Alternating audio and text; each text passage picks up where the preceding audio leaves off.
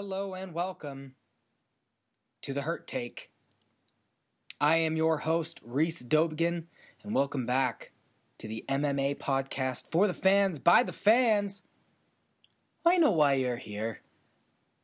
I know why you're listening to this podcast. It's because you can't even read. That's right, ladies and gentlemen. I know why you're here. You are here to hear about one thing and one thing only. That is Conor McGregor and Floyd Mayweather's World Press Tour. So let's hop right into it. Last week, Conor McGregor and Floyd Mayweather kickstarted the promotion for their fight with a four day World Press Tour with stops in Los Angeles, California, Toronto, Ontario, Canada, Brooklyn, New York, and London, England. First thoughts pretty uneven.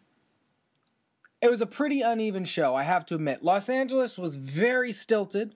The format was clearly not to McGregor's strengths of having that verbal back and forth. It was like two guys got up on stage and took turns giving their Oscar acceptance speech, but without the music to cut them off when it got too boring. And of course, McGregor's microphone went out. Who knows why?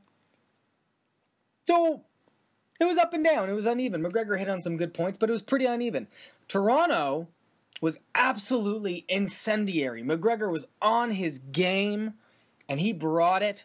The crowd was really into it. I mean, I don't know how worried we should all be about the state of society when you had 17,000 people at Ontario Place swearing at the top of their lungs, fuck the Mayweathers. An incredible scene, regardless of how you feel about the message of it. But the Brooklyn press conference was a dud. Not much to talk about there, except maybe what McGregor was wearing. And then the London, the London press conference was pretty similar to the Toronto leg, but at times it felt more like a London, Ontario version of the press conference. Up and down, uneven. That was the whole thing for me. So ultimately, what the tour kind of came across as was it was a bit like watching a Netflix show. You know, you binge watch this Netflix show, you watch one episode and then the next, and then all of a sudden you've ended the whole season in two nights, and you, in hindsight, you totally regret it because two or three of the episodes you could have lived with. The rest felt exactly the same. So, uh, in in large part, it felt a bit like a waste of time. It didn't hype the fight for me any more than it was already any hype that I would have had going into it. So, I think ultimately this comes across more like a cultural moment, not a true blue sporting event, and everything that comes with that. I mean, this was not this was not a safe for work kind of thing. This is not something that you bring home. This is not something you show to your kids. I guarantee you, if they were trying to hype this fight, well, they've already alienated the African American female population, the gay population. Uh, who else? Gosh. I mean, they went over the line on a lot of things according to Dana White, he of all this world and wisdom, there's no such thing as going over the line. But I mean, let's be real here. All they're doing is promoting a boxing match. You know, I, some of that stuff is kind of unnecessary. So when I'm looking at it, and when they're saying the things they're saying, and, and the way they're doing it, that it felt like it felt like this was a joke where the punchline comes first. And on August 26th, that's when we're going to get the part of the where we don't care anymore. That's the part where that's the laughter. I mean, Mayweather yelling, hard work! Hard work! I don't even know what people were yelling back. You know, and then he kept on punctuating everything with, yeah! Yeah! You know, I mean, and even in at the Toronto press conference, he pointed to the Team Mayweather shirt that had the Canadian flag in it and referred to it as the Toronto flag. I mean, McGregor called out Stephen Espinoza, the head of Showtime Sports, and called him a weasel. You know, the guy who's basically making this fight happen without him. You know, this this you know, he's as important to this as any anybody, as McGregor, as Mayweather. Now, in the end, McGregor, McGregor, he you know he came across as the total package as a showman. I mean, he's he's got everything you want as a promoter. He's funny, but he's aggressive like a fighter should be. He's colorful at times. It hurts him, but he's very colorful and he's very natural. But even he couldn't save this production from all the underlying problems, all the all the the impression that it gave on the whole, which was that this was a very cynical thing it was a very cynical press tour. These two are manufacturing our interest, and it's working. You know, all I needed to know was the expression on Mayweather's face at the London presser when McGregor rubbed his bald head. And Dana did the whole, oh, don't touch him. And we had been hearing for, oh, he can't touch him. They're not allowed to touch him. Mayweather was smiling. He was digging it. These guys are as much like business partners, maybe more so than they are competitors. You know, this came across like a bit of a an edgy charity boxing match press conference. The most expensive charity boxing match ever, but the charity cases are the two wealthiest people in the room. And we're giving them our money. Cuz my la- my last point I will say,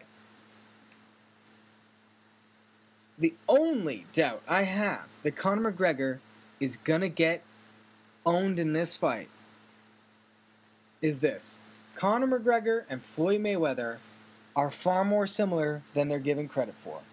Mayweather may be the son of a boxer, grew up in Michigan, was bred for this game, while McGregor is an Irishman who was a plumber almost not what, six years ago or so but they have very similar mindsets when it comes to managing their careers. They look for big paydays and are very careful building towards them. Mayweather has made a career out of catching guys at the right time. You can criticize this all you want, but it has worked. He caught Oscar De La Hoya riding a 2 and 2 streak, and then De La Hoya retired two fights later. He caught Manny Pacquiao some you know 4 or 5 years after most people figured they should fight. And as we've seen, Pac Man hasn't been the same fighter. He caught Ricky Hatton when Ricky was getting old, and he caught Canelo Alvarez when Canelo was just a bit too young. So, in the back of my mind, I have to wonder if Conor McGregor has not done a masterful job at getting this fight at the right time.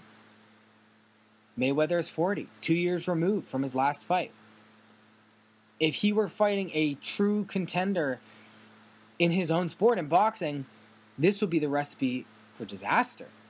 Against McGregor, he's banking on, well, everything that people have talked about. All the abilities, all the advantages he has in this fight. But McGregor is smart. Maybe he's catching Mayweather at the right time.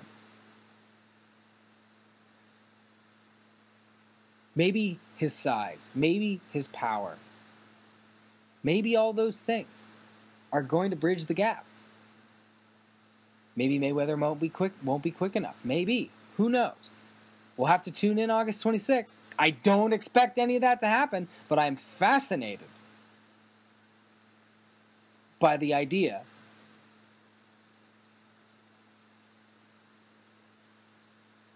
What's funny is months and years of hype are going to be siphoned down into a three minute round, which will tell us everything we need to know. Once that first round's done, we'll know. We'll know. Oh. August 26th. I'll see you there. All right. I'll see you there. I'll, I'll see you guys there. I'll be watching with you too. Enough with McGregor. Enough with Mayweather. I'm done with it. I'm done with it. I'm not going to give it any more lip service than I got to give it. Because we got some fights that we can talk about. Real fights. True blue sporting events. Two competitors going at it, standing in a cage and the door locks. This past weekend was UFC Fight Night Glasgow. Pretty good event, I would say, on the whole. A couple of very strange knockouts. Khalil Rountree, boy, I tell you what, that guy has some serious power. The way he got his knockout over Paul Craig, he threw a right overhand. It hit Craig on the shoulder and kind of deflected off his shoulder and then just sort of flicked the back of Craig's ear. And Craig's legs went out for him. I couldn't tell if that's what did it because Craig then kind of lurched forward and they collided heads a bit, and that's when Craig really went down. But based on the replay, it looks like the, the punch did it. But deflecting off his shoulder, I mean, that takes most of the power out of the punch, and yet it still wobbled him. Man, that's some power. Uh, the the amazingly named Galore Bofando galore, violence galore, baby knocked out Charlie Ward with a throw. Kind of an old Tim Boetsch, big bear strength kind of throw where he just sort of tossed him over his hip, but Ward face planted and was knocked out. This wasn't like a big old slam like a Matt Hughes on Carlos Newton slam. This wasn't uh, a, a, vintage Rampage Jack. It was kind of like he just threw him face first into the ground and he was knocked out. So a couple real strange knockouts. Elsewhere on the card, Paul Felder did what he does, deliver some hellacious violence.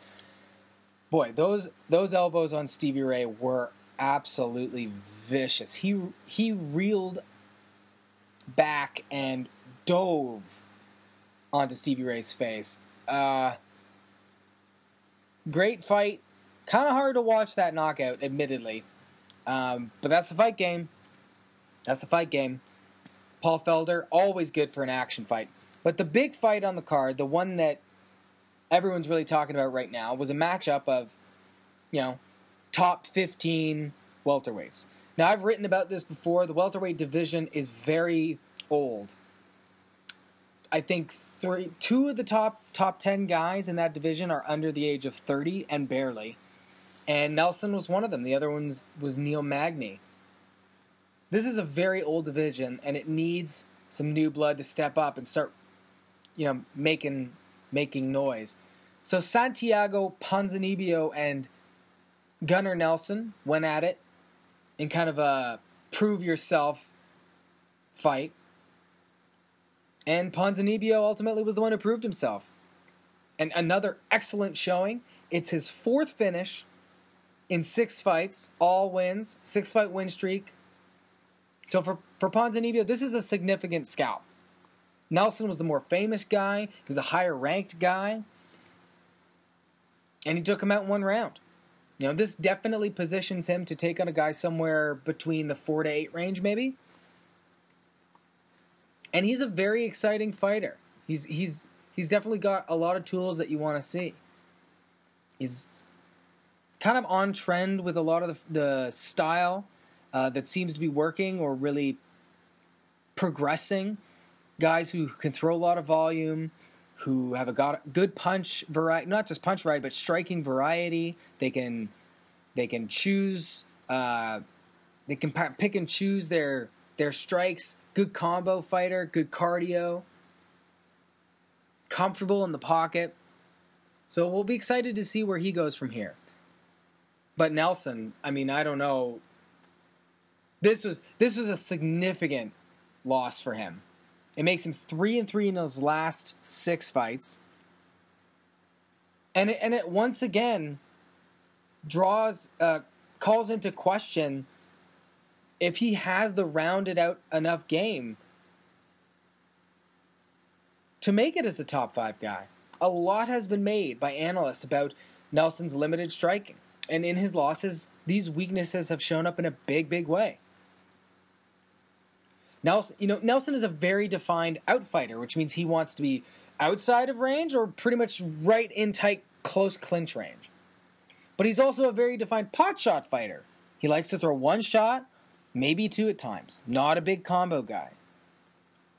You know, so it's proven now that once you get Nelson in mid range, where most exchanges take place, the longer the exchanges happen, the more dangerous it becomes because he can't he can't get himself out and he, he, he can get touched. Once he starts trading combos in, in that range, he's going to get clipped.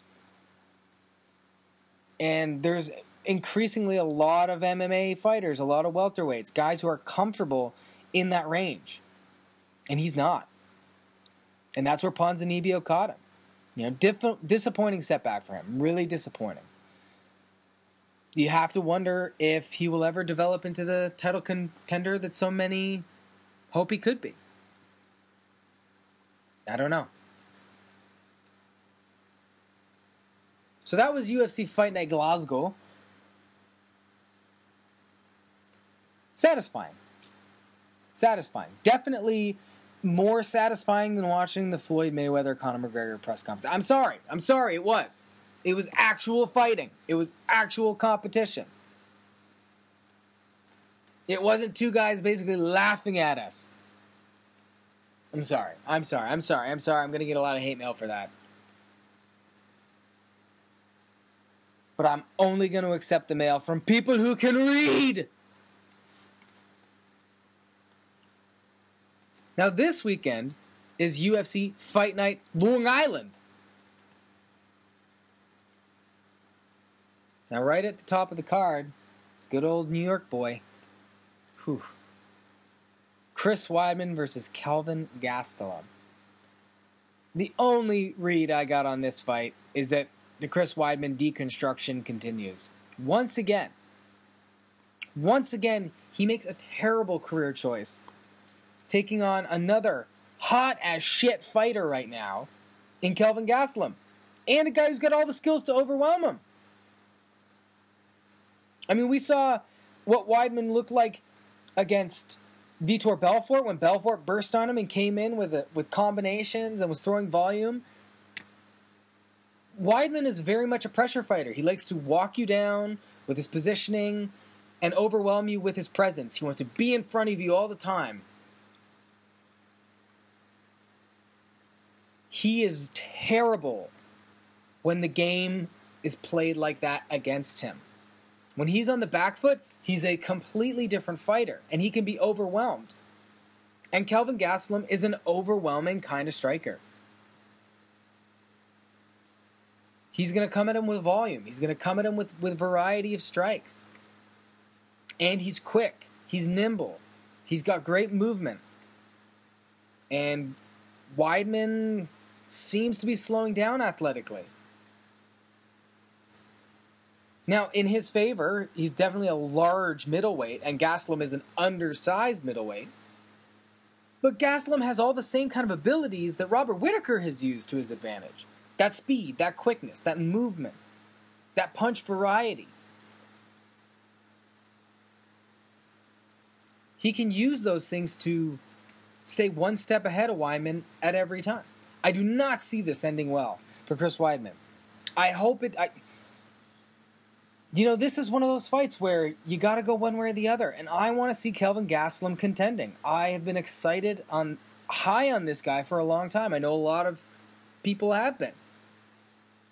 I want to see him contending, and if that's at Chris Weidman's expense, if that's if that's what Chris Weidman gets for choosing a tough matchup, for deciding, you know what, I want to lose another one. I want to take a hard ass fight instead of getting back on track. Fine. Fine. Elsewhere on the card, Jimmy Rivera versus Tomas Almeida. Baby, baby, we are cooking with gas on this one. We're cooking with gas and we're dumping propane all over the barbecue and then we're lighting the deck on fire. This is a fire hot fight. At this point, while Tomas Almeida is a fantastic, exciting fighter, he may be more famous for launching Cody Garbrandt's claim for a title shot after being put out by Garbrandt last year. Garbrandt now the bantamweight champion, put him to sleep. Really stopped his hype train. Now, Almeida recovered nicely with a KO of Albert Morales. But he's right back into the thick of it against a really high quality fighter and a guy who's on the ascension. Similar to similarly to Cody Garbrandt, Jimmy Rivera is a guy on the ascent. He's only getting better. Rivera is the higher ranked of the two guys.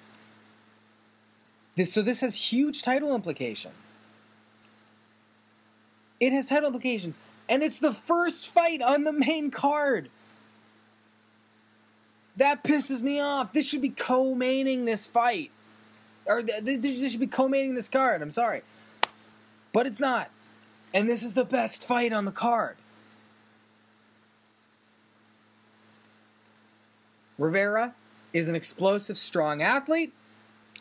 Uh, he's he's a guy who has the ability to match his volume, uh, Almeida's volume on the feet. I think they both throw a lot of strikes. He's got excellent cardio and he can grapple. So this is going to be an interesting fight. You know, I think the, the, the key may be how well Almeida does, how present he is within the pocket, within striking range. Because he has proven that when he's in the pocket, he is there to be hit. He sticks around just a bit too long, and he can get caught. It's gotten him in trouble before. It's gotten him in trouble before. Maybe he's hoping that, you know, he his ability to almost like ignore no opening, discriminate against no targets. He mixes up his strike, and if he sees a target, he attacks it. And he throws a ridiculous six and a half strikes per minute. That is a torrent pace. Maybe he's hoping that's what's going to get him through.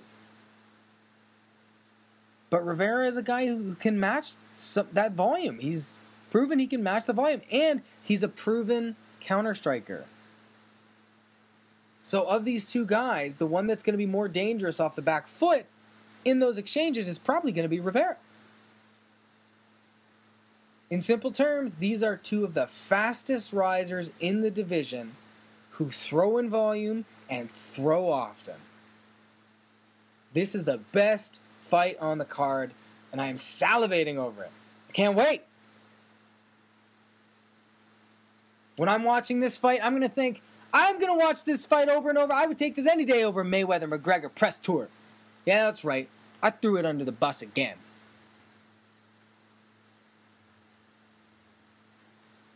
Elsewhere on the card, Ryan LaFlare against Cowboy Oliveira. Another great matchup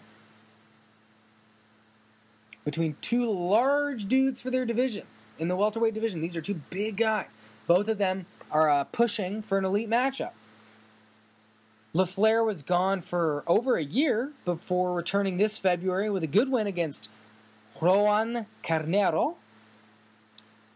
And he really needed it, you know. He had something. He was on the ascension before getting hurt, and this win gets him right back in the thick of things. But Oliveira, meanwhile, uh, spent you know most of his career so far in the UFC feasting on undersized lightweights. You know, he's he's famous for for breaking Will Brooks' rib, destroying his uh, UFC debut, and giving him the crotch shot after the fight. Now he's hoping to catch on as a welterweight. And I'm very excited for this fight. It has a lot of implications. And both of these guys can go. Great cardio. They can go. It, I think it's going to end up turning into a grappling match, but who knows? Sometimes when you get two guys who kind of like to do similar things, they cancel each other out. So this fight could either be contested largely against the cage with these guys leaning against each other, or it's all in the center of the ring because they keep each other off the cage. Who knows? Either way, I'm excited. More excited about this fight than Conor McGregor versus. Okay, I'm done. I'm done.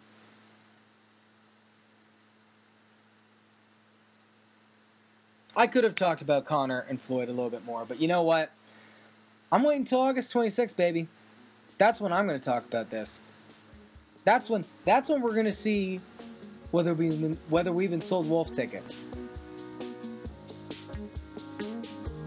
I sure hope we aren't. All right, I'm done. I'm done talking about it.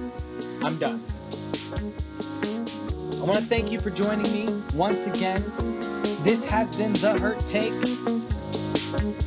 I am your host, Reese. Go read some books. I am out.